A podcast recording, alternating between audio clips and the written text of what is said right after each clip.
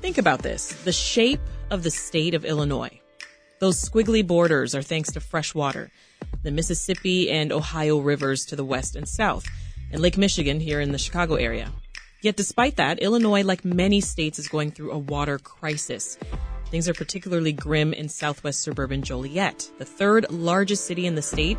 Well, it's expected to run out of viable drinking water in less than a decade. So why are so many places facing groundwater shortages? And what can we do about it?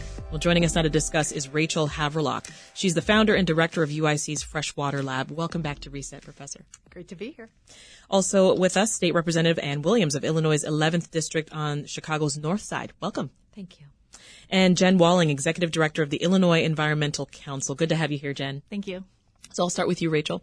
Uh, the city of Joliet uh, has been sourcing drinking water from an underground sandstone aquifer for more than a century now. But the groundwater is disappearing. So can you explain that? What's happening there? Yeah, so there is a massive aquifer beneath Illinois and Joliet. It's called the Cambrian Ordovician for the geology fans out there.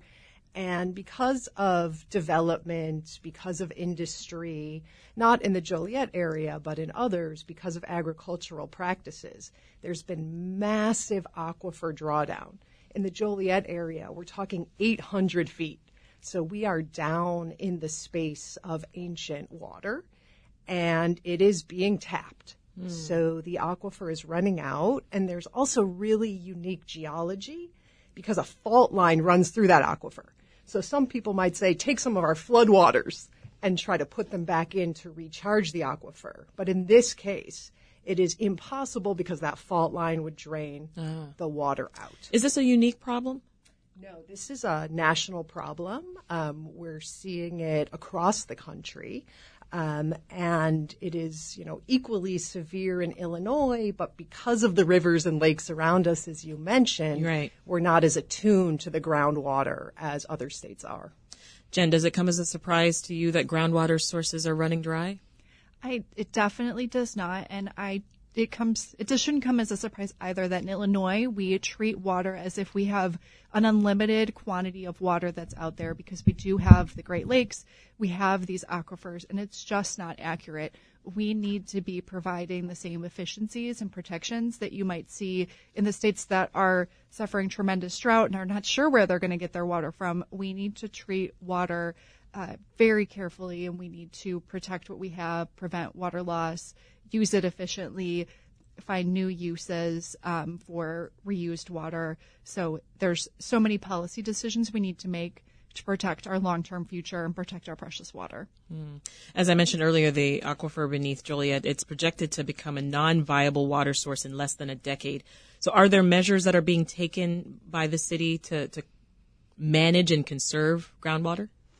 Joliet surveyed what its other options were, and they decided to strike a deal with the city of Chicago. City council passed it in March 2021. And this is a good thing, right? It, this is a humanitarian crisis. And when there is water to give, we should always be providing affordable water to everyone we can.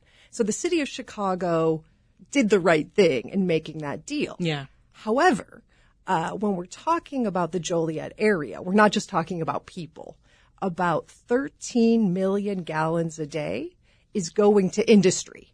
So in the current scenario, we are continuing the practices that have drained the aquifer. Mm. And we're continuing to give a blank check to industry, to warehouses, um, that they can have this drinking water to use in their processes.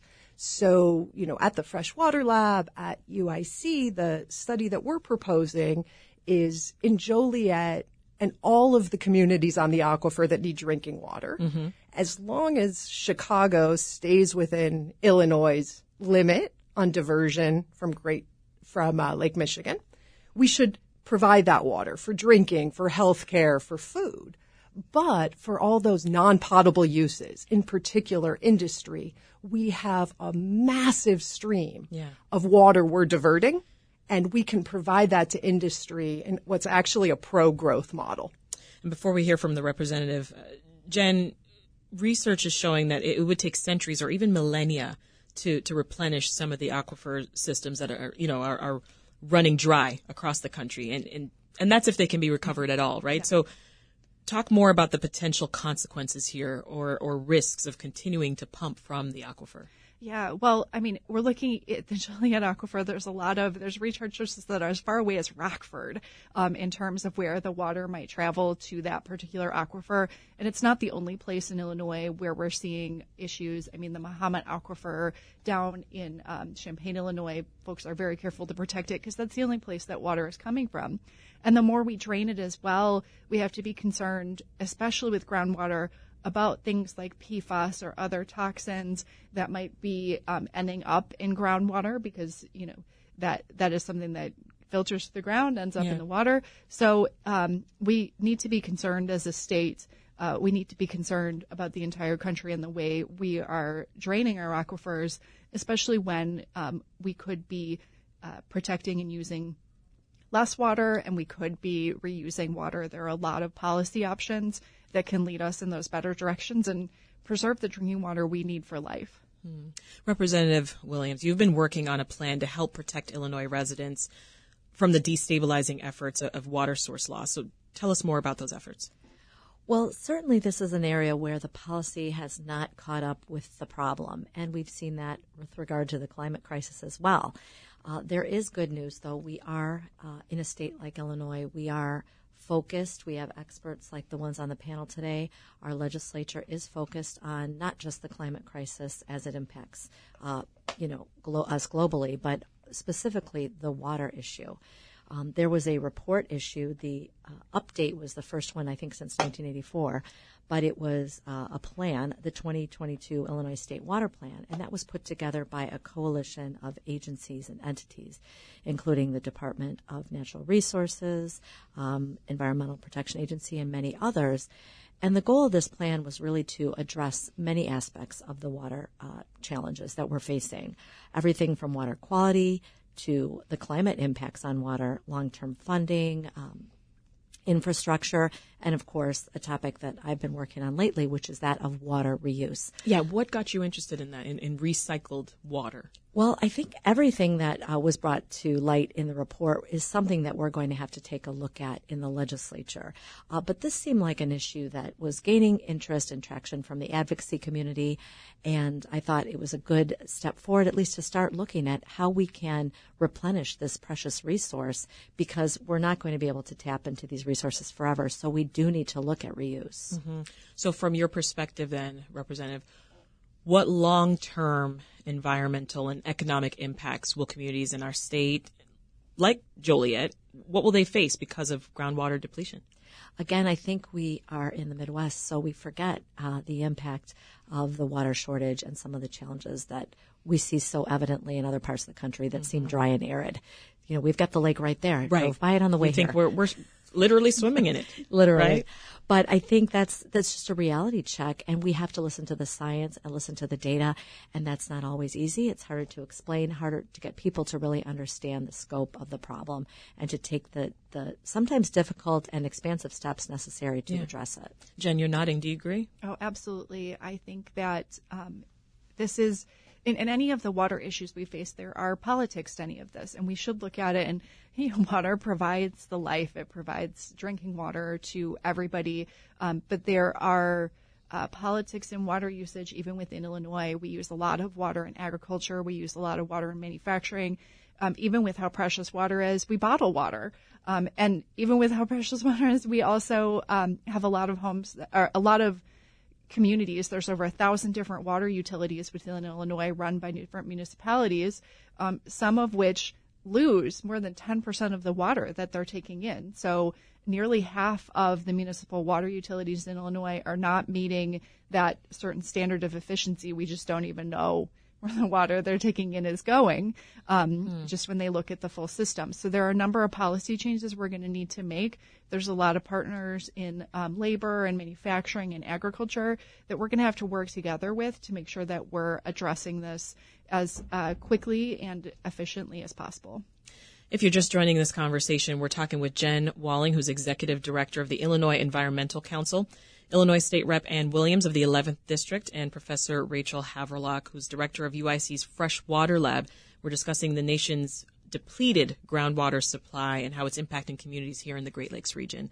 Uh, Rachel, as we've talked about here, Joliet and five surrounding communities, they've struck a deal with the city of Chicago earlier this year. This was to purchase treated water from Lake Michigan starting in 2030. What are your thoughts overall of that plan? I think it's a good plan. Yeah. Uh, I worked for a long time in the Middle East on what we call water diplomacy. How do you, how can water bring people together and make these really strong bonds among communities? So on the one hand, a chance for lakefront communities and inland communities to collaborate on climate change is very exciting. And absolutely, we are connected as one state, one geography. No one should go without drinking water, without affordable drinking water in the state of Illinois. Right. And we can do it. We can do it because of a unique situation. And that unique situation is called the Chicago diversion.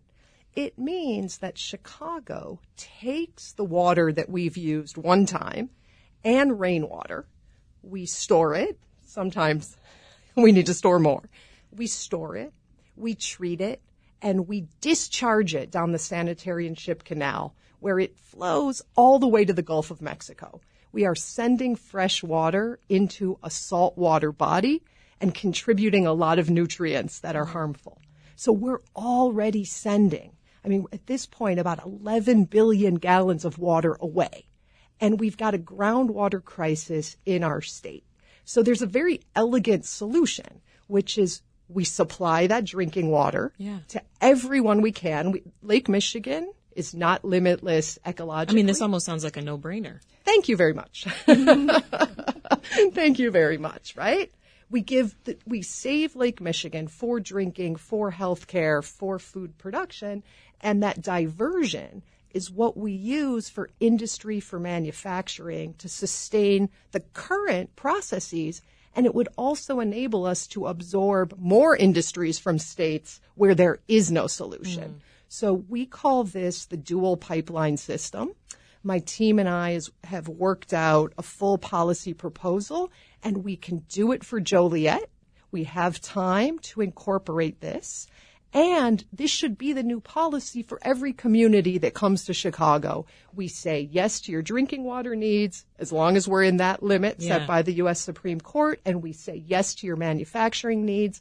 And that's where we recycle the high quality effluent that we're just sending out of our city and sending out of our state. Yeah, I mean, how likely is it that the, the Great Lakes will one day have to supply water to more of our country? Well, we do have a safeguard on that. It's called the Great Lakes Compact, and I think it's very, very important ecologically, economically, socially to keep the water, you know, of the Great Lakes Yeah. in the watershed. It's vital. But, right, Chicago is this perennial exception to the Great Lakes Compact. So it gives us some wiggle room that we, in this era of groundwater depletion and collapse, this is the moment to maximize that. No longer treat a single drop of water as waste. All water is viable water. And we can go forward with this. We've got, you know, everything in place. I mean, Jen mentioned we need to build up our partnerships. Yeah. But it's a win-win-win for everybody involved. Representative, how do you frame this when you talk with colleagues and constituents? Well, it's interesting. It does present a bit of a challenge because the reality is if you utilize groundwater, you are at some point um, utilizing treated wastewater. That's just the reality of it. But people don't like to think about it like that. And there's a bit of a public perception issue when you talk about reusing effluent and reusing water that is treated basically sewage. So uh, there's that kind of visceral reaction people have, even when they are, even when you explain to them that the water is kind of all the same water at some point. And uh, an example is uh, some of the suburbs already get their water source from the Fox. Correct me if I'm wrong, Professor, but from the Fox River, and those, of course, are filled with water that's treated upstream. So we're already kind of Yeah. doing it. It's just a matter of doing it in a broader scale and scope. So President Biden's 2021 bipartisan infrastructure bill, it set aside funds to increase spending for, for water storage, uh, water recycling, and uh, desalination programs. The goal there of reducing groundwater demand. So, I mean, do any of those funds have a chance of reaching Illinois? Well, I hope so. And one of the things that I'm going to be working on, along with the advocacy community and with my counterpart in the Senate, Senator Laura Ellman, who is chair of the Senate Environmental Committee, is really what we can do to review, implement, uh, and and really explore all the recommendations in the updated state water plan. And that includes everything from infrastructure to water reuse, and hopefully tap into some of these important resources. So, Jen, how can folks on an individual level contribute to the sustainable use of, of freshwater sources like Lake Michigan?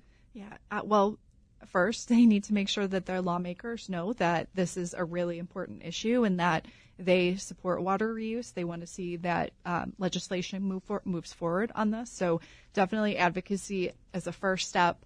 Um, is where I take everybody. Know who your lawmakers are. Contact your state lawmakers. Congre- contact your congressional officials.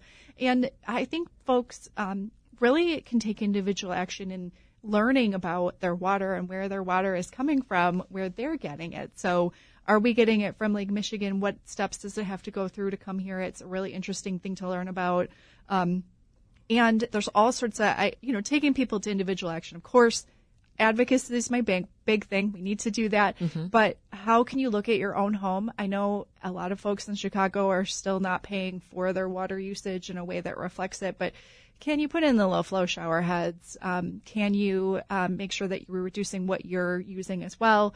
Uh, but of course, the bigger policy item is how we can make sure that um, we're passing policies that encourage reuse, that mandate efficiency, um, that charge users who are uh, using water for things other than um, just drinking water. You know, there is a affordable water ordinance at the city council right now, and that's looking at how we make sure people get drinking water for free, but making sure that we're charging users who are using millions of gallons a day um, the cost of, of water. Um, so making sure we're, we're prioritizing affordable drinking water uh, for, for people. Yeah. We'll leave it there for now. Jen Walling's the executive director of the Illinois Environmental Council. Rachel Havrelock is director of UIC's Freshwater Lab, and Representative Ann Williams represents the people of Illinois' 11th district. We've been talking about solutions to Illinois' depleted groundwater supply and ways to make our water usage more sustainable. Thank you all so much for being here today. Thank you.